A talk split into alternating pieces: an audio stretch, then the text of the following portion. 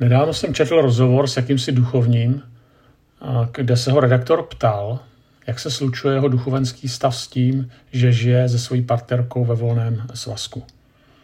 Tak nevím, kde to o něm ten redaktor zjistil, ale ten duchovní to prostě na sebe prásknul, dával to vlastně k dobrému. A já už si přesně nepamatuju odpověď toho duchovního. Každopádně ten dotazující redaktor vyjádřil radost nad tím, že ten dotyčný se nedrží církevní dogmat a že jde s dobou. Nechci komentovat eh, tento rozhovor, spíše mě tady ten rozhovor vedl k určitému zamyšlení, které teďka uslyšíte, kdy si jako kazatel chci položit otázku nad těmi, které jsem oddával a vedl jsem je tedy k tomu, aby se vzali. A proč jsem já přesvědčen, že manželství a s ním spojený závazek je sice těžký úkol, ale zároveň pro vztah muže a ženy stále ten nejlepší. Pan redaktor by ze mě zajisté radost neměl, asi bych v jeho očích nebyl dostatečně s dobou kráčející, ale popravdě v tomhle nechci s dobou kráčet. A pokud církev půjde tady tou cestou, to znamená, jak si bude akceptovat volné svazky, tak je to zaručeně cesta do pekel. A vidíme to na některých církvích, nakonec i u nás. Já neříkám, že prostě kdo takhle žijou, takže bychom je neměli mít rádi, nebo bychom s nimi neměli komunikovat, ale zároveň bychom neměli také mlčet o tom, o čem si myslíme, že je správné. Ale zároveň bychom to také měli být schopni obhájit. Možná jste někteří slyšeli slavnou píseň Simona Garfangela I am a rock, kde zpívají Kdybych nikdy nemiloval, nikdy bych nemusel plakat. Nikoho se nedotýkám a nikdo se nedotýká mě. Jsem skalou, jsem ostrovem a skála necítí žádnou bolest a ostrov nikdy nepláče. Znamená, Simon a Garfunkel vlastně vyjadřují geniální a zároveň geniálně velmi smutnou myšlenku, že láska sobě vlastně nese nebezpečí pláče. Určitého vydání se, které je krásné, ale zároveň i bolestivé. Četl jsem myšlenku od amerického psychologa Hendina, který jinými slovy popisoval něco podobného. On popisoval strach ze skutečné intimity u dnešních dospívajících, kteří se podle něj bojí, že vážný vztah by omezil jejich možnosti. A ten Hendin dále píše. Před 20 lety byl citový odstup a neschopnost cítit radost považovány za příznaky schizofrenie. V dnešní době jsou lidé přesvědčeni, že citovou angažovaností si říkají o katastrofu a že naopak citový odstup pro ně znamená nejlepší prostředek, jak přežít. Tak nevím, jestli se jedná jenom o fenomén poslední doby, ale na tom nakonec nezáleží. Určitě se jedná o fenomén dnešní doby. To znamená jako nechat si určitý odstup. Prostě tak trochu se možná vázat, navázat vztah, ale ne vážný. Vázat se ale tak jenom trochu. Zachovat si určitý odstup a to včetně vztahu. To znamená, když se vrátíme k těm slovům Simona Garfangla, milovat, ale zároveň neplakat. Ale to prostě nejde. Aspoň v lásce. Rabín Kušner, z kterého také čerpám tuhletu úvahu, tak popisuje svoji zkušenost eh, z jakéhosi předmanželského setkání, které dobře doplňuje tedy to, co popisuje. Ale je to i někdy moje občasná zkušenost. Kušner popisuje, jak za ním jednou přišla mladá dvojice, kterou měl oddávat. V jednom okamžiku mu mladý muž řekl, Rabi, namítal byste něco proti drobné změně ve svadebním obřadu? Místo, abyste nás prohlašoval za manželi tak dlouho, dokud nás smrt nerozdělí, mohli byste to formulovat, že jsme manželi tak dlouho, dokud potrvá naše láska?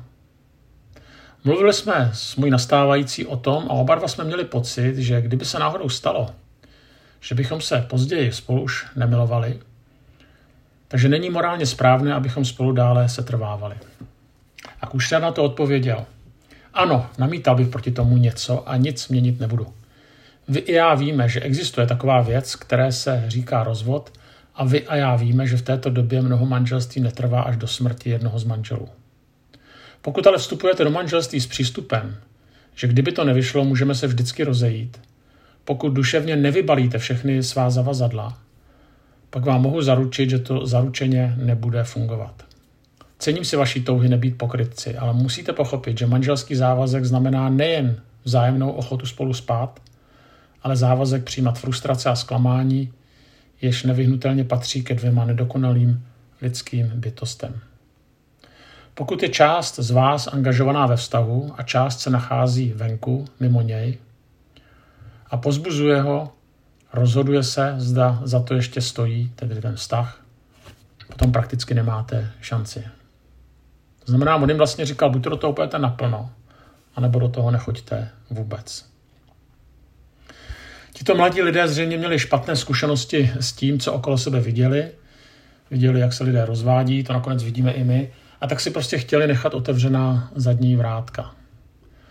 A ta zadní vrátka jsou buď do manželství nevstupovat a žít jenom tak volně, tak jak to vlastně ukázal onen duchovní v tom rozhovoru, nebo do manželství vstupovat, ale jenom do doby, kdy se milujeme a kdy jsme spolu pouze v dobrém. A když bychom měli spolu být ve zlém, tak se rozejít. Ještě jednou citovaný Hendin. Ten autor přišel se zajímavým nápadem, jak změnit pohádku o krásném princi, který políbí žábu a z žáby se stane princezna. A pointa, nebo ta myšlenka tady tohoto obratu, který je v některých pohádkách, je, že láska dokáže změnit i ošklivou žábu.